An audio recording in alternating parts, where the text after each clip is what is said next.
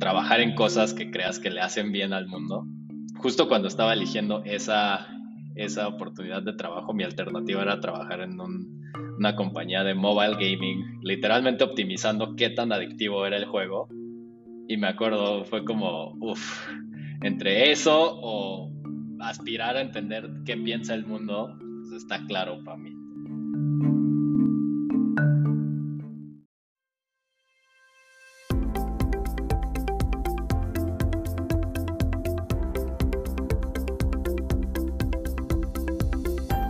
Bienvenidos a Creando la TAM, un podcast donde conversamos con emprendedores e innovadores de Latinoamérica para conocer sus historias y, a través de ellas, inspirarte a seguir tus ideas.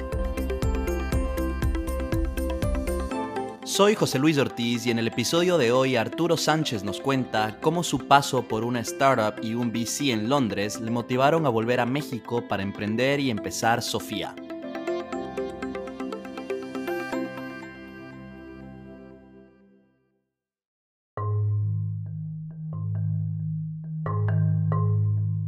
Arturo empezó su carrera profesional trabajando en Data Science y luego hizo una maestría en Machine Learning en Londres. Poco más de un año después de graduarse, le conectaron con una firma de VC para trabajar en análisis de datos y eso le abrió los ojos al mundo de las startups. En 2018, Arturo fundó Sofía con dos socios para ofrecer un seguro de salud asequible a toda la población mexicana con una experiencia impulsada por tecnología.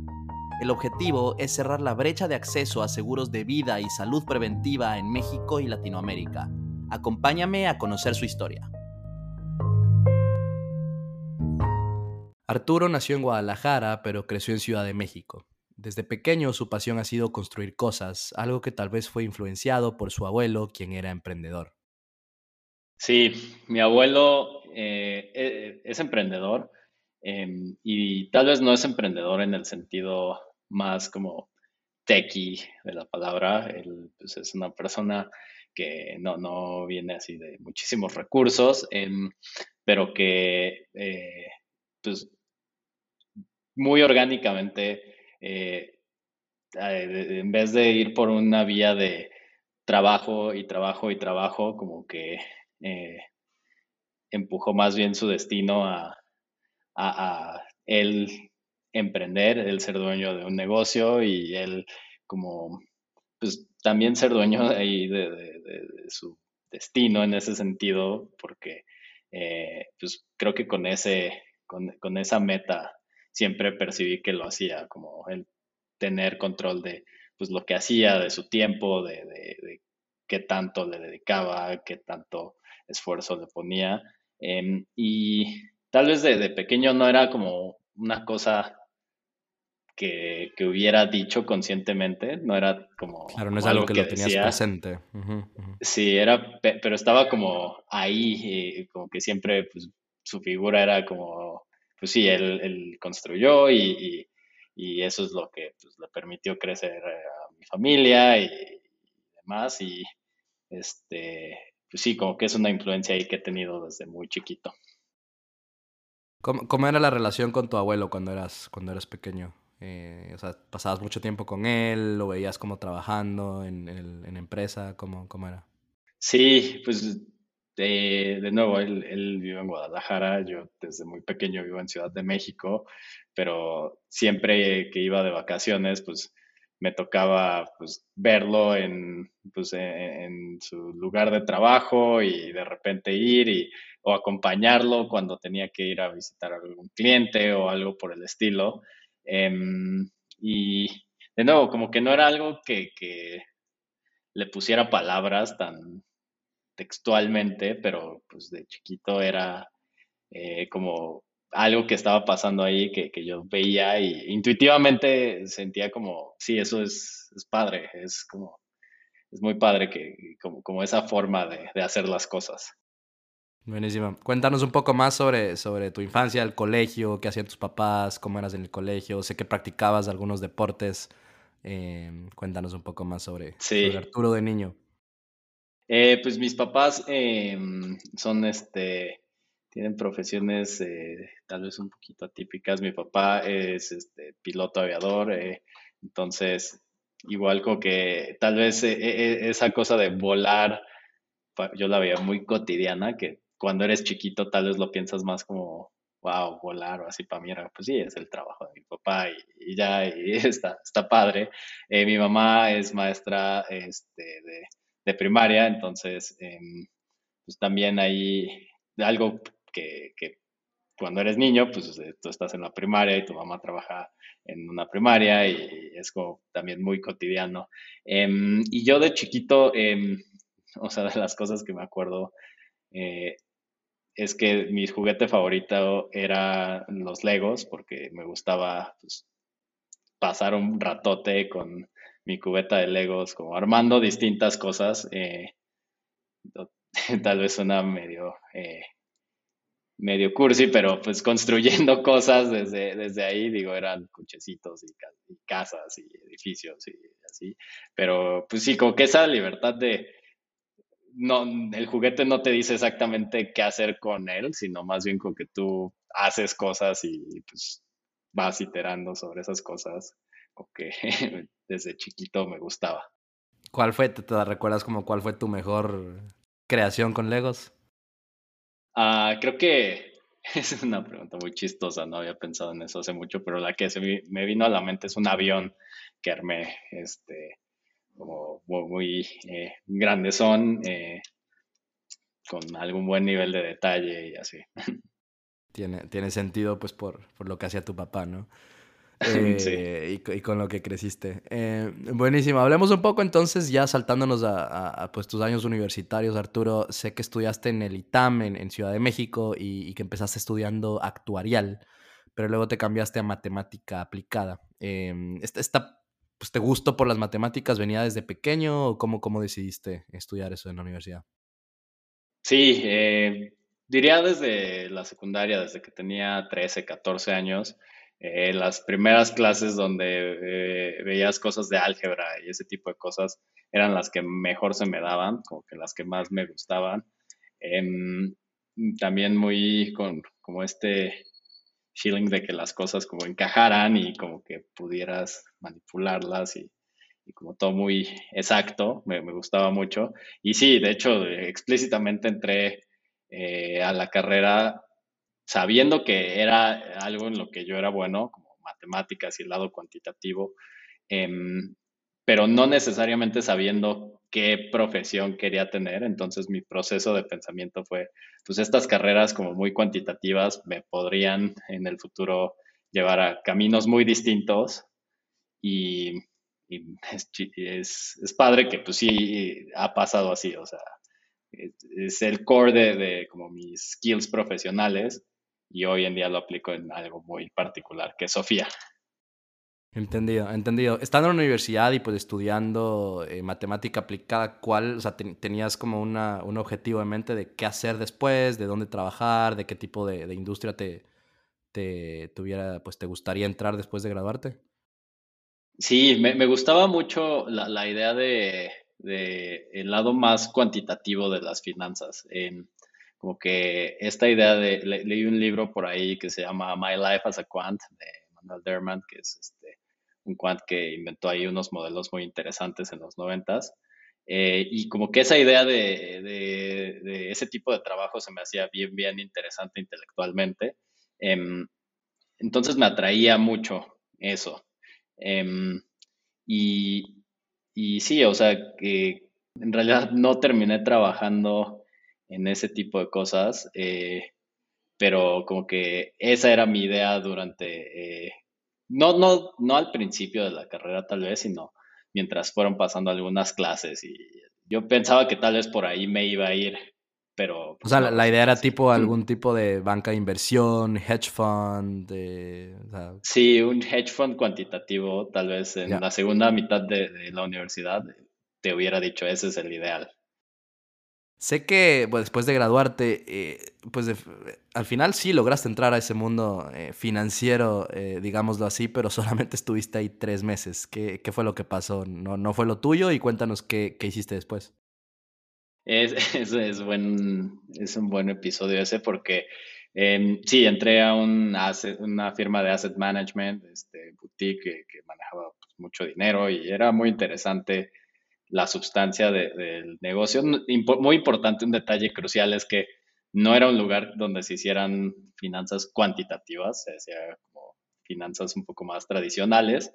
Em, y mi pensamiento al entrar fue, pues puedo de ahí brincar a finanzas cuantitativas. Eh, resulta que, el stretch o el gap que, hay entre el mundo que a mí me atraía intelectualmente y el mundo de finanzas tradicionales, pues es muy grande. Entonces, eh, como que mi día a día eh, se me hacía demasiado aburrido, demasiado repetitivo y no algo que me mantuviera engaged. Entonces, este, estuve ahí tres meses y eh, me cambié a otro trabajo que, este, que sí, que, que dejaba de lado la parte financiera y se concentraba en la parte cuantitativa.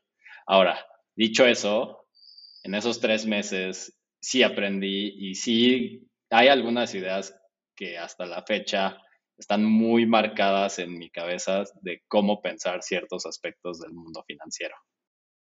Que siempre es, es bastante útil. Eh, sí. Yo ahorita que estoy haciendo un MBA, obviamente yo estudié ingeniería, entonces nunca había visto finanzas en mi vida y cuando llego a ver las primeras clases de finanzas que tomaba en mi vida, digo, wow, o sea, esto es, debería ser como cultura general más o menos, ¿no? sí, sí. Pero bueno, entonces, ¿qué, o sea, saliste de esa, de, de esa boutique, ¿qué, ¿qué, hiciste? ¿A dónde fuiste? Eh, fui a trabajar en una firma que se llama Las 15 Letras, que es una firma de consultoría y análisis de datos, eh, que llegué ahí porque uno de eh, mis profesores en el ITAM pues era socio ahí y lo que me atrajo mucho de ahí fue el aspecto cuantitativo, o sea, Em, como que ahí hacían modelos muy interesantes que de nuevo a nivel este, eh, intelectual me atraía muchísimo, como aprender más y, sobre todo eh, aprender cómo se hace en el mundo real, tal vez muchas de las cosas que eh, vi durante el ITAM y las, las materias de, de, estadística y así, aplicar eso en el mundo real. Y ese trabajo fue súper, súper formativo. O sea, Hoy eso se llama, pues lo que hacía ahí se llama Data Science. En ese momento tal vez no tenía el título tan oficial, pero pues manejar datos y analizarlos cuantitativamente, em, pues formó mucho de, cómo pienso em, y, también marcó mucho del tipo de oportunidades que se me abrieron en el futuro. ¿Qué tipo, cuéntanos qué tipo de proyectos hacían en las 15 letras? Sé que era como más agnóstico en cuanto, digamos, a industria o, sector, pero o danos un ejemplo de, proyectos cuantitativos que hiciste ahí.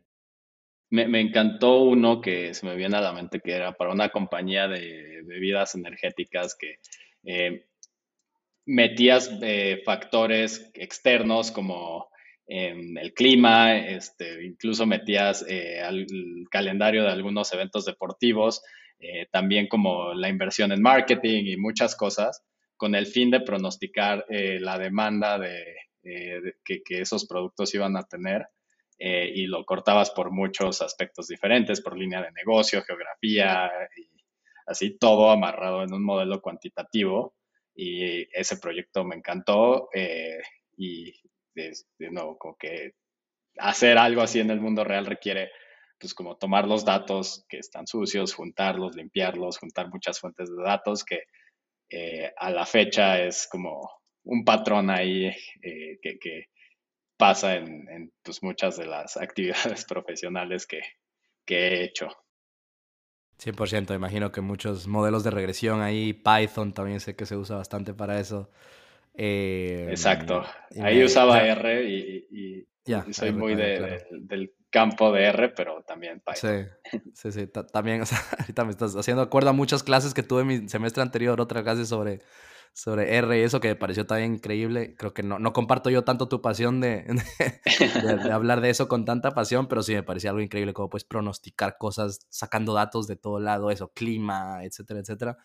Eh, la verdad es que es un campo bastante, bastante interesante. Pero bueno, estuviste ahí en las 15 letras, eh, eso creo que confirmó tu, tu, tu, idea de que, de que más lo cuantitativo era lo tuyo. Pero sé que después de, después de alrededor de como año y medio eh, de estar ahí, decidiste hacer una maestría en Londres, justo en estadística y, machine learning, ¿no? cuéntanos qué te llevó a tomar esa decisión en ese momento.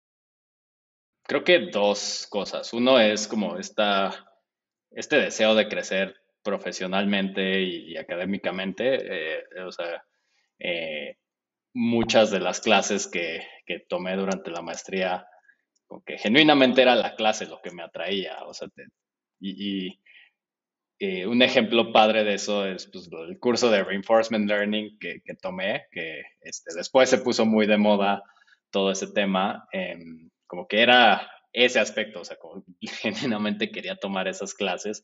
Y otro tal vez más como personal es la, la idea de vivir en Londres, en una ciudad así como tan cosmopolita, pues era súper atractiva y también en retrospectiva fue una gran decisión haber, haber hecho eso en ese momento. Cuéntanos un poco más sobre, sobre la maestría en general. Sé que hiciste tal vez una, sé que también hiciste una internship, eh, pero cuéntanos sobre, sobre la experiencia eh, como tal esos, esos años. Sí, este, fue, fue una experiencia bien padre. Eh, el, programa fue un programa cortito de un año, bastante intenso. Em, muy, estudié un montón durante ese tiempo, eh, pero pues, también pude conocer un poco ahí más de Europa y viajar un poco. Em, y sí, eh, al final de, ese programa había como una cosa muy padre que podías hacer. Eh, para terminar el programa tenías que hacer un proyecto o una dissertation, que este, como una tesis, y podías hacerlo en como en un ambiente industrial, es decir, con una compañía y, que usara su información o alguno de sus proyectos para como escribir sobre eso. Eh, a mí me gustó mucho una compañía, una startup de Londres que vi que se llama eh, Songkick, em, que es este, una startup de música, eh, muy de tecnología también. Entonces, como que me, me, atrajo esa idea y un poco tenía como el deseo de trabajar ahí y como que entre casualidad y entre persistencia eh, logré conseguir que, hiciera este eh, que me dieran un internship ahí para hacer mi, tesis de maestría y fue una experiencia súper súper padre porque fue la primera vez que trabajé en, un, en una startup, o sea, ya en el mundo tech. Em, aprendí muchas cosas de, de, lo que implica trabajar en una startup. O sea, aprendí como, pues el modo de trabajo, aprendí este, eh, mucho, al entrar ahí te daban un par de libros, así como uno de ellos es The Lean Startup, que pues es como la Biblia y te va formando mucho de cómo se hacen las cosas en las startups.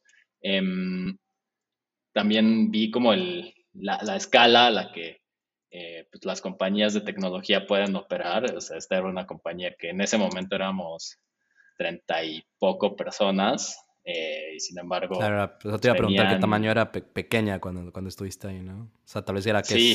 seed sería por ahí. Eh, acababan de, bueno, habían ya levantado su serie A, em, pero no estaban creciendo el equipo así tan agresivamente.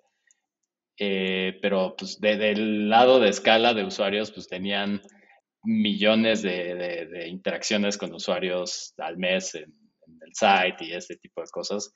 Eh, entonces ahí como que también me enamoró esa parte de con tecnología puedes llegar a mucha, mucha gente con relativamente poco, pocas personas trabajando en eso.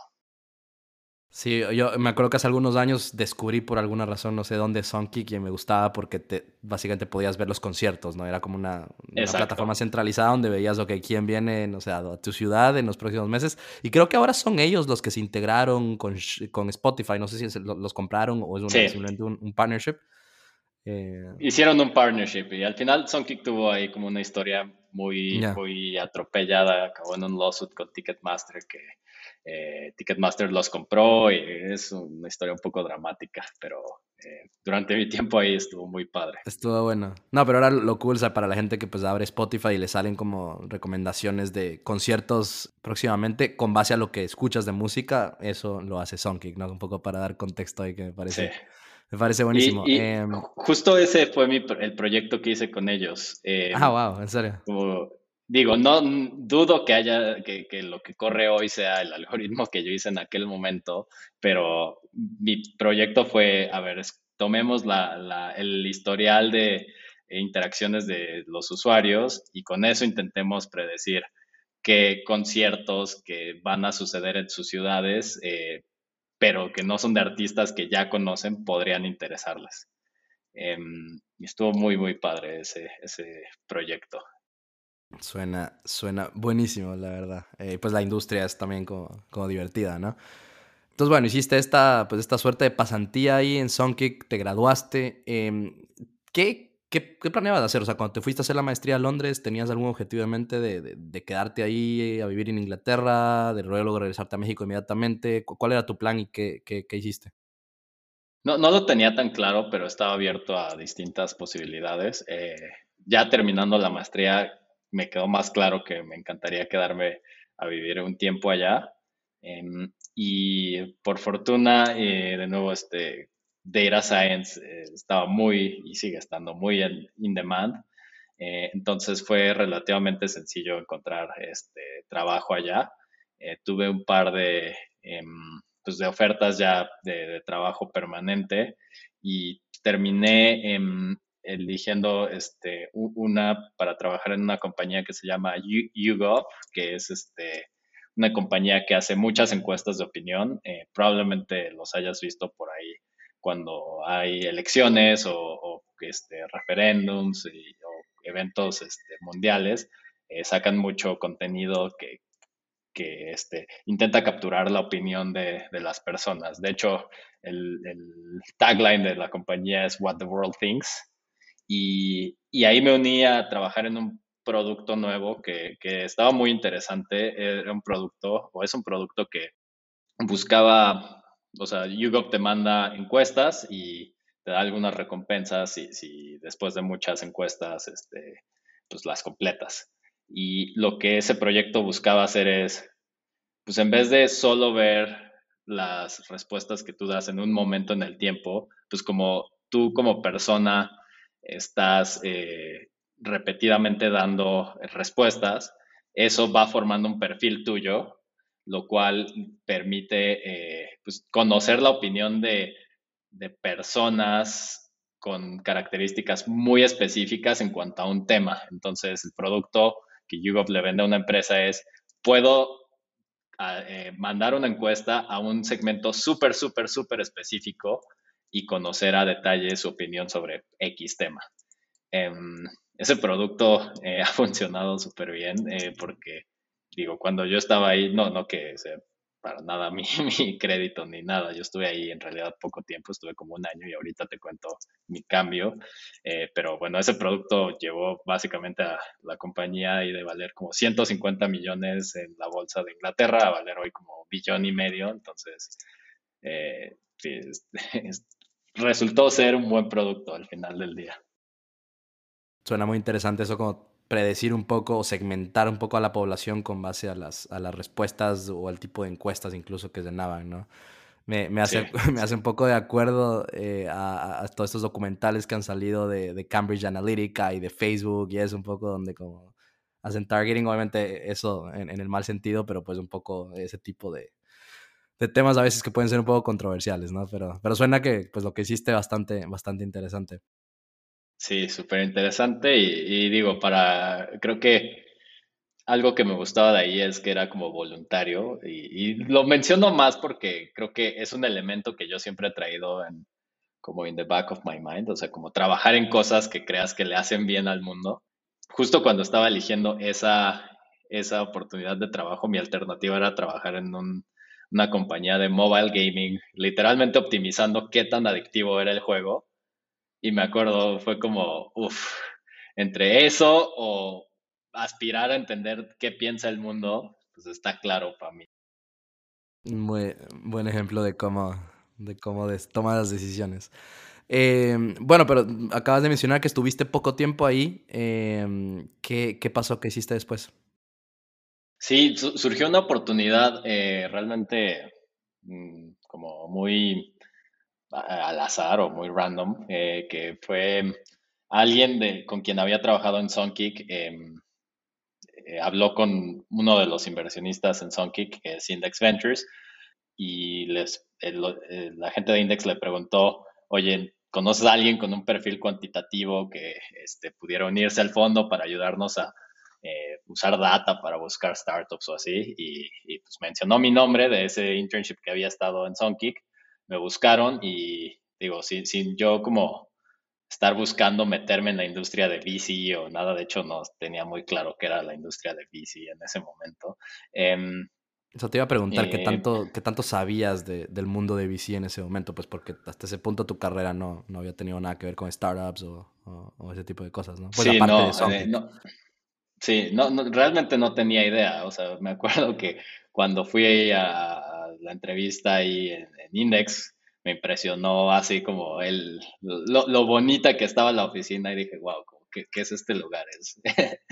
Em, y me atrajo mucho esa oportunidad porque em, tal vez, eh, eh, no, sé qué tan conscientemente lo tenía en ese momento, pero tenía la, noción de, tal vez en algún momento me gustaría empezar una compañía y qué mejor forma de entender cómo se hace eso, que las hace exitosas, que las hace fallar, que estando en un lugar donde ves muchas compañías todo el tiempo y que ese es el trabajo, como entender qué hace que una compañía sea buena. Em, entonces eso me atrajo muchísimo y, y decidí, digo, mi trabajo en YouGov estaba muy padre, eh, lo estaba disfrutando, un equipo muy, muy, eh, muy agradable, muy inteligente, em, pero bueno, decidí dar el salto y creo que fue también una, una muy buena decisión porque creo que mi carrera ahí pasó de, como ser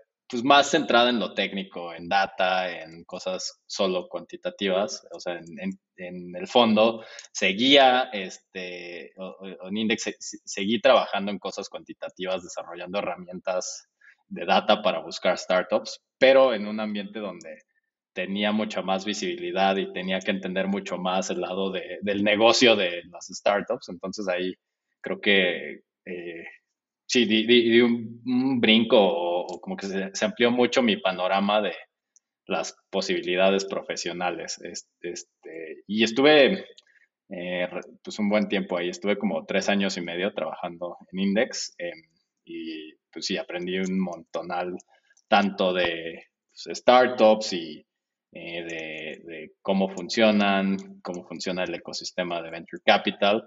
Eh, pero también aprendí mucho de la gente que, que, este, que, trabaja ahí. Eh, digo, ¿Index no es un fondo inglés? O sea, local de Inglaterra? O sea, de Inglaterra. Eh, sí, es un fondo originalmente de, basado en Geneva, en Suiza, pero hoy en día es un fondo este, que tiene oficinas en San Francisco, Nueva York, Londres, y es un fondo, digo, tengo un sesgo muy claro porque trabajé ahí porque ahora son unos de mis inversionistas, pero es un fondo, eh, diría, de top 5 en el mundo que, este, pues, fue una experiencia bien padre trabajar ahí y aprender de la gente que trabaja ahí también.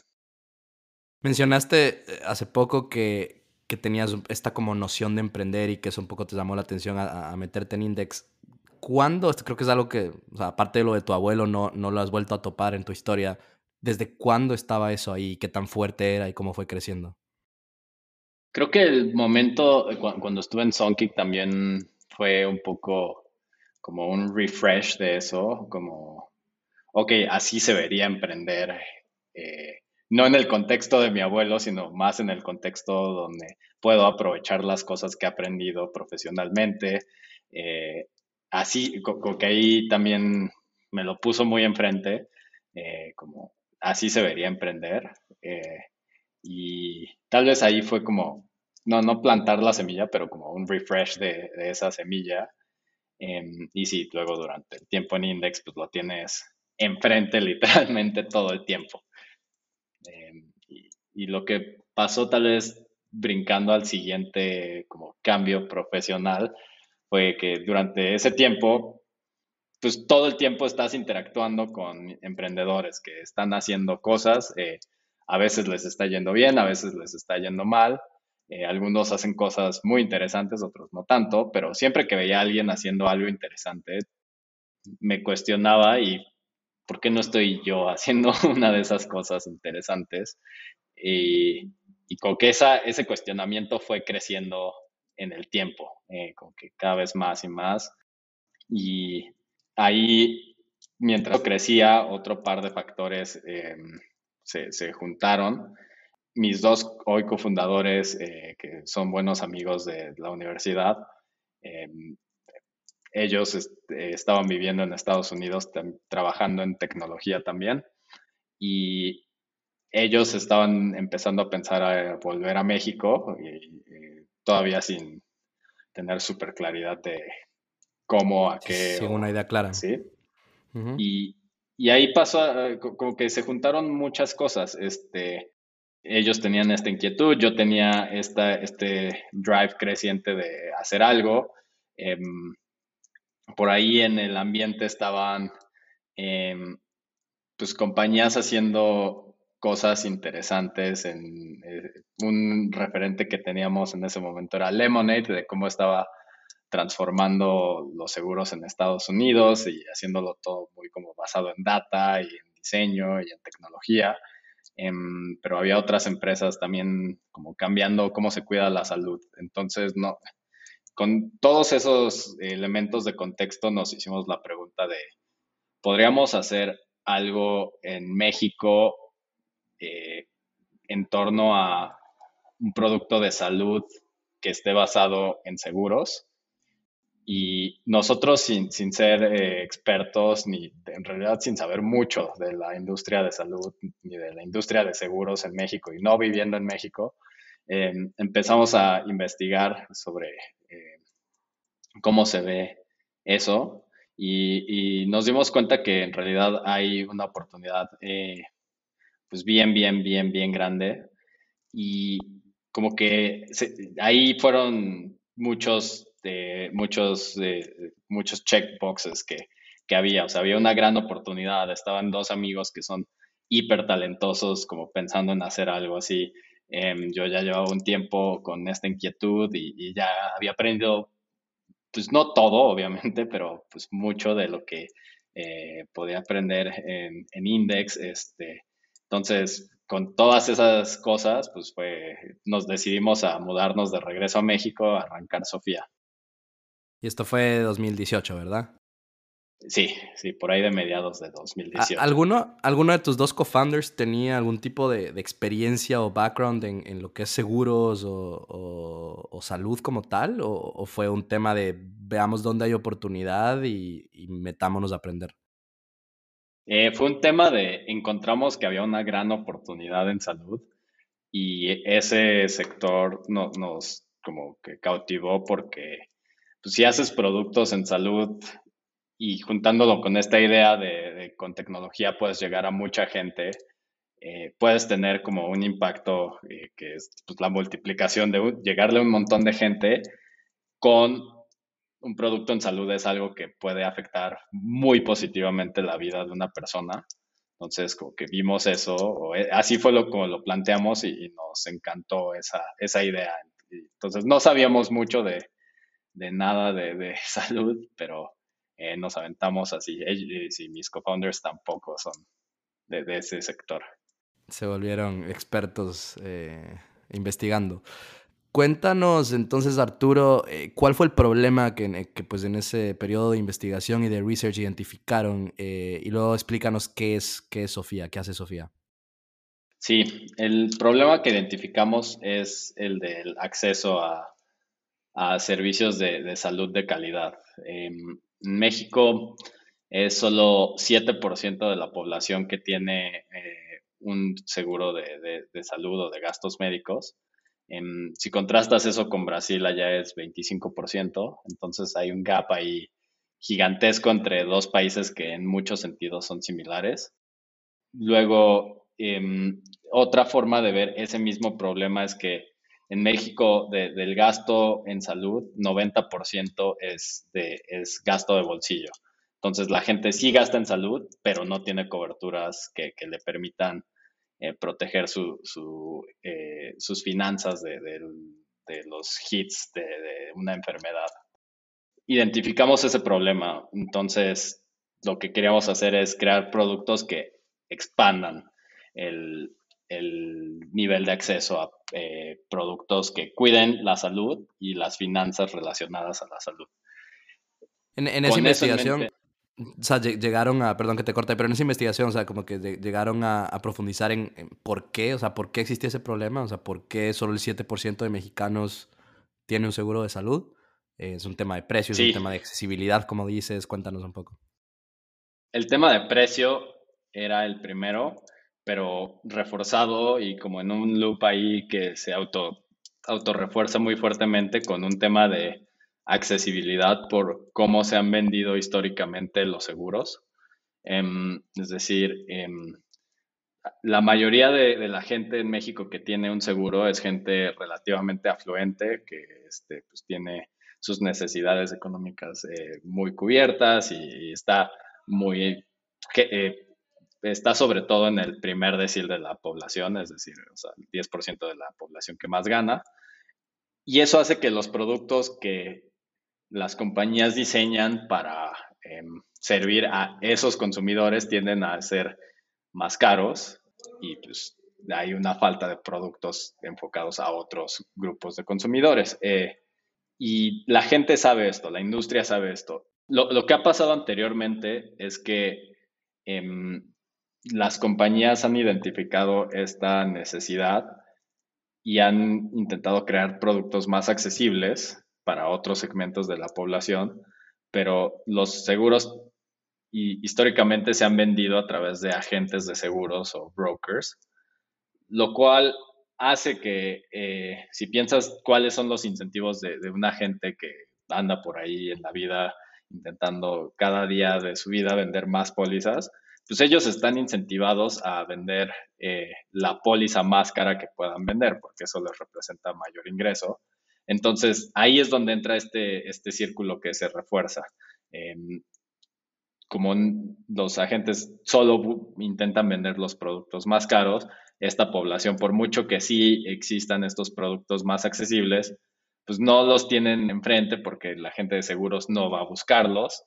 Em, y ahí vimos que la oportunidad de cambiar eso vía tecnología es muy grande porque, em, pues porque justo la, misma idea que te mencionaba, o sea, el Internet pues llega a mucha gente, te permite eh, hablarle a muchas, muchas personas y si te paras en eso, puedes llegarle a, pues, a un número más grande de personas y por ende distribuir este producto que es más barato y le llega a otro tipo de población. Súper, súper claro. Entonces, bueno, un poco ya nos has dado pistas, pero cuéntanos o resúmenos qué es, qué es Sofía. Sí, es un, nuestro producto es un plan de salud, que, bueno, un seguro de salud que incluye cobertura de gastos médicos menores, es decir, gastos que suceden en el día a día, eh, gastos médicos mayores, por si te llegas a enfermar de cosas más graves, tienes un accidente o incluso alguna cosa crónica, y también gastos médicos preventivos, es decir, antes incluso de que estés enfermo, si el doctor cree que em, te haría bien o sería bueno checar este, tus niveles de algo, pues cubrimos los estudios preventivos. Em, esto lo que nos permite al cubrir todo el espectro de, la salud, desde preventivo hasta cosas mayores, es poder ser mucho, mucho más em, proactivo y estar mucho más involucrado en tu día a día de la salud. Es decir, históricamente tu seguro es como un papel que tienes en un cajón que em, pues esperas nunca usar. Em, Sofía, por el otro lado, pues es algo que vive en tu teléfono, que eh, uno de los features más importantes del seguro es que incluye videoconsultas ilimitadas sin costo extra. Y eso hace que si tienes una duda sobre tu salud, pues simplemente abres la app, picas dos botones y en menos de cinco minutos estás hablando con un doctor desde tu casa, desde tu oficina, desde donde estés. Y, tal vez para algo que en otro escenario no hubieras hablado con un doctor, en este sí lo haces y en e, e, ese episodio, si es algo de cuidado, pues ya lo está manejando un doctor y te puede decir, oye, no, mejor si ve a, este lugar y que te chequen esto y esto y esto. Y, eso tiene como, como una característica padre porque si nosotros evitamos que mediante este mecanismo que la gente se enferme más, pues al final, como nosotros pagamos la cuenta de las complicaciones, pues pagamos menos, pero lo más padre es que, que, que la persona no se enfermó más. Claro, claro, claro, es más como un cuidado un poco más preventivo, ¿no? Eh, excelente, bastante claro lo que, lo que hace Sofía como tal. Volvamos un poco a la historia y Arturo, sé que cuando decidieron empezar en 2018, regresaste de México, decidiste empezar con tus dos co-founders. Sé que el proceso regulatorio que tuvieron que seguir para, para empezar la empresa pues, por todo el tema de salud y seguros fue largo, como dos años y medio. Cuéntanos un poco cómo empezaron, cómo fue ese proceso em, y, cómo llegaron ya a lanzar oficialmente el producto en, eh, a inicios de 2021. Eh, sí, em, como dices, fue un proceso complicado porque algo que teníamos claro es que nosotros queríamos controlar la experiencia de usuario completamente em, y la implicación de eso es que nosotros teníamos que convertirnos en una aseguradora em, en vez de, digamos, trabajar con una aseguradora que ya existía o venderle tecnología o, algo de ese estilo. Em, y el proceso para crear una nueva aseguradora es muy, muy burocrático.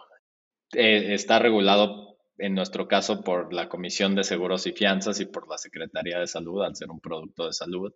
Y, y sí, o sea, creo que hay buenas razones por las cuales existe esta regulación, pero sin duda eh, es un proceso pues, muy tardado. O sea, nosotros eh, nos preparamos para como hacer la solicitud seis meses y preparamos un expediente de este tamaño, o sea, un gigantesco.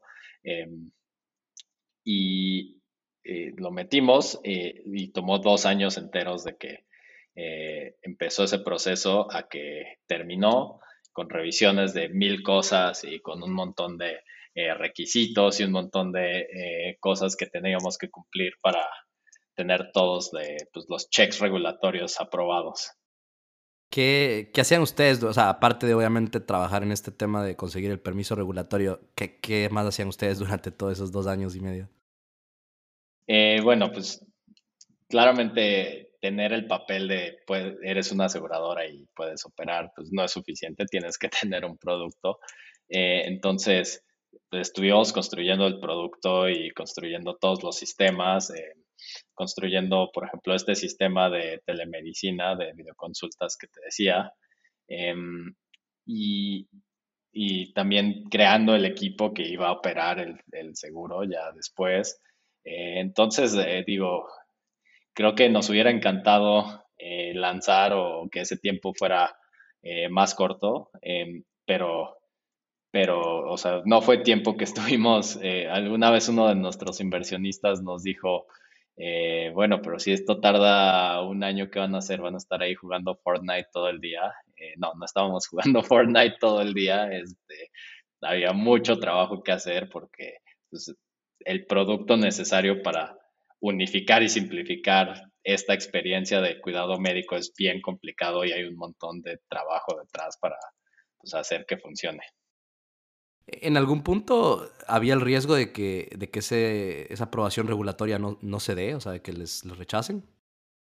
Sí, francamente como que esa es la, la incertidumbre con la que vives todos los días en ese periodo, porque digo, en el proceso nos fueron comunicando distintos feedbacks así de, ok, ya pasaste esta fase.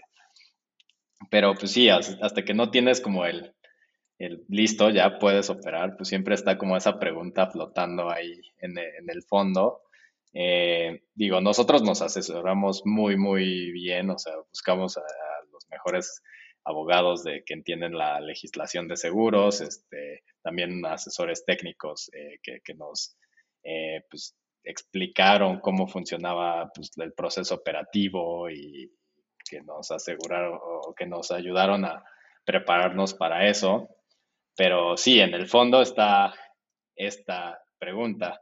Y creo que eh, adicional a eso, la incertidumbre más grande es la del tiempo, porque eh, pues, fue, como una fase difícil. no depende de ti. Sí, ya, y, ya llevábamos año y medio o tal vez año y, un, y tres meses o así. Y, era como, ¿y ahora cuándo? O sea, ¿cuándo va a pasar? Porque no, no hay claridad, no hay una barra de progreso de, de cómo va tu, tu trámite, estás como ¿Tenían, ¿Tenían ya inversionistas en ese punto? sí, sí, sí. ¿Cuál, cuál O sea, cómo fue esa, esa, dinámica, no? Porque creo que obviamente un vecino está tal vez acostumbrado a, invertir en, en, startups en un ambiente tan regulado, sin mucha como certidumbre. Obviamente siempre hay incertidumbre en startups, pero pues que, que no dependa de ti. ¿Cómo, ¿Cómo manejaron eso? Una muy, muy buena pregunta. Cuando estábamos eh, levantando nuestra ronda semilla, eh, pues, hablamos con muchos inversionistas eh, y, tuvimos mucho interés por, por pues, del lado inversionista.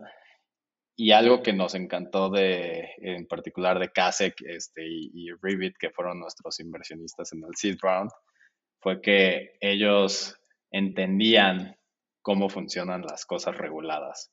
O sea, Ribbit ha invertido en aseguradoras en Estados Unidos, en Asia, en India, en muchos lugares. Eh, es el primer inversionista en Nubank, entiende qué es ser un banco, qué son las licencias, cómo son los reguladores. Entonces, no te diría que tenían calma absoluta. o sea, creo que había una sana presión por let's get this done. Pero, o sea, en el fondo sabían cómo funcionan estas cosas y sabían cuál era el juego al que se estaban metiendo. Excelente. Sí, sé que Kasek también tiene varias inversiones en Brasil en health techs, entonces, como dices, experiencia con, con, esos procesos regulatorios definitivamente ayudó. Em, pero bueno, le salió entonces, o sea, tuvieron todas las aprobaciones del caso y a inicios de 2021 lanzaron oficialmente el producto, pues, o, la startup como tal. Cuéntanos qué ha sucedido eh, pues, en este año y unos meses más. Sí, y bueno, hay una pequeña corrección. Lanzamos a finales de 2020, a los últimos días de noviembre de 2020, pero bueno, un mes más, un mes menos. Este, y sí, o sea, este año ha sido súper eh, emocionante. Em, ha habido muchos learnings, eh, ha habido eh, también, pues ya tener usuarios reales cambia mucho las cosas. Em, salimos del laboratorio, como nos decía siempre este Nico de, de Kasek, que antes de lanzar, estamos en un laboratorio y no sabemos de la realidad. Ahora ya estamos en la realidad, tenemos usuarios reales con problemas de salud reales. Em, y, pues ha sido súper emocionante ver el, como esta teoría de cómo puedes eh, en mejorar cómo la gente cuida su salud, empezar a ver cómo se materializa eso. Em, entonces, del lado como del impacto de nuestro producto, el feedback ha sido como súper positivo. O sea, cuando escuchas historias de, no, pues eh, justo por tener este, este componente de videoconsultas y, y, como de atención muy fácil y cercana, evitaste que operaran a alguien de, que, de una operación que no necesitaba. Eh, o sea, como ese tipo de, cosas son bien, bien gratificantes. Em, del lado comercial, que es pues el, challenge principal de todas las startups, o sea, es la razón por la que existen, es una hipótesis comercial. Eh, ha habido learnings importantes, creo que uno es nuestro default de los tres fundadores habiendo vivido pues varios años en el extranjero y estando metidos en las industrias digitales allá, que nuestro default era la gente, mientras más fácil se lo hagas, más va a pasar y va a contratar y si lo haces muy fácil digitalmente, pues con eso es suficiente. Eh, sobre todo inicialmente creo que eh, hay una cosa de la gente eh, quiere hablar con una persona. Entonces, eh, nuestro default era, pues no, superficies digitales bien hechas son suficientes.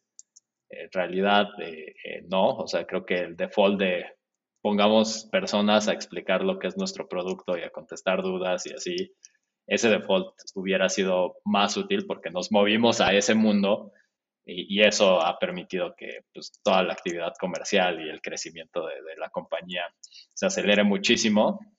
Y sí, o sea, ha sido pues, un año ahí muy, interesante por todos lados. Excelente. Em, aquí, pues ya, por terminar, Arturo, te hago un par de preguntas más. La primera es, ¿cómo ves los próximos dos años de, de Sofía? Eh, y creo que particular foco en, tal vez expansión regional, o sea, sé que obviamente en un ambiente regulado es casi como empezar de cero en cada país que potencialmente quieran expandirse. ¿Cómo ves eso en los próximos dos años y, también a futuro, pero pues en general, ¿cómo, ves el futuro de Sofía? Sí, eh, creo que sin duda tenemos la ambición de expandirnos a otros países de Latinoamérica. Em, como dices, el ambiente regulado hace que la expansión sea muy muy particular, pero bueno, tenemos la experiencia de que esto toma tiempo, entonces, pues más de tal vez lo que conviene es más bien, pues pensar en empezar de una vez porque sabemos que va a tardar. Em, dicho eso, el mercado en México es tan grande y hay tanto por hacer aquí que no tenemos prisa por eh, salirnos de, México aún. Y para pintar un poco más de la visión que tenemos de Sofía, em, en realidad, eh, este producto, eh, si das un paso atrás, para un usuario representa pues, como un acceso a un sistema de salud coordinado desde su teléfono, que hablas con un doctor y luego ese doctor detona pues, a dónde tienes que ir y, demás cosas. Em, y poco a poco queremos ir expandiendo el número de, de, interacciones que manejamos por completo. Es decir, hoy esa primera videoconsulta es 100% eh, pues, manejada por Sofía, pero si te mandamos tal vez a, que te revisen en persona, pues ahí tenemos un poco menos de control porque vas con otro doctor y, no tenemos este, pues, esa conexión tan eh, eh, profunda. Es un third party con quien sí tenemos este, acuerdos y, partnerships, pero no es un doctor de Sofía. Entonces, el siguiente paso ahí sería, para cosas que pasen mucho, pues tal vez tener un, lugar de atención física de Sofía y que esa interacción se, se sienta así como completamente integrada y orquestada por, tu teléfono. exacto. Y pues dentro de la marca, digamos, del ecosistema de Sofía. Exacto. Y, y si sigues esa lógica a futuro, eh, a donde queremos llegar es que sea una experiencia completamente integrada, ya sea esa primera videoconsulta o ya una cirugía eh, compleja o cuidado crónico para algún padecimiento crónico, o sea que todo esté integrado en, en un solo sistema de salud orquestado alrededor de tecnología. Y, sí, esa es nuestra visión. nuestra misión como compañía es mejorar la forma en que millones de personas cuidan su salud. Eh, entonces, eh, pues hay mucho trabajo por hacer porque, de nuevo, parte fundamental de por qué nos emociona esto es por la escala y eh, el impacto que podemos tener en pues, la sociedad. Excelente. No, súper claro el, impacto, también como que un poco el estatus actual de, todo el ecosistema y la industria de salud y de seguros en Latinoamérica, no solo en México, sé que pues de donde soy yo en Ecuador, pero en Colombia, etcétera. O sea, tener un seguro, como tú dices, primero está reservado generalmente a un nivel socioeconómico un poco más alto, pero también es porque no es fácil, ¿no? No es fácil, no es asequible y, y lo que ustedes están haciendo con tecnología está resolviendo eh, pues principalmente esos dos, esos dos problemas, ¿no? Así que, excelente, buenísimo. Gracias por compartirnos tu historia, Arturo, eh, y, pues todo lo que, lo que han hecho con Sofía, lo que planean hacer en el futuro, les deseo lo mejor. Siempre termino los episodios haciendo eh, la misma pregunta a todos mis invitados, así que te la voy a hacer. ¿Cómo podemos continuar creando en Latinoamérica y desarrollando este ecosistema de emprendimiento y tecnología? Creo que que más gente se anime a emprender es, algo eh, fundamental. ha cambiado muchísimo en los últimos 3, 4 años el ambiente de emprendimiento en la región, eh, pero nunca es suficiente. Eh, que más gente se anime, y digo, no voy a decir es fácil, eh, es, es, como, no, no, es un paseo, tienes que estar muy convencido de lo que quieres hacer tienes que encontrar una misión que, te motive más allá de, pues del resultado financiero y de, no solo del día a día, sino que te mantenga eh, engaged por años. Eh, pero yo creo que si, si, si, más gente se anima y encuentra estas misiones personales que, perseguir, pues el cambio para la región y, el cambio también para las personas después de, animarse a emprender es súper profundo y súper positivo. Él fue Arturo Sánchez con la historia de Sofía, la startup con la que busca cerrar la brecha de acceso a seguro médico y salud preventiva en Latinoamérica. Por favor, ayúdanos a compartir el podcast y darle una calificación de 5 estrellas para que más personas lo descubran y lo escuchen. Nos vemos en un próximo episodio.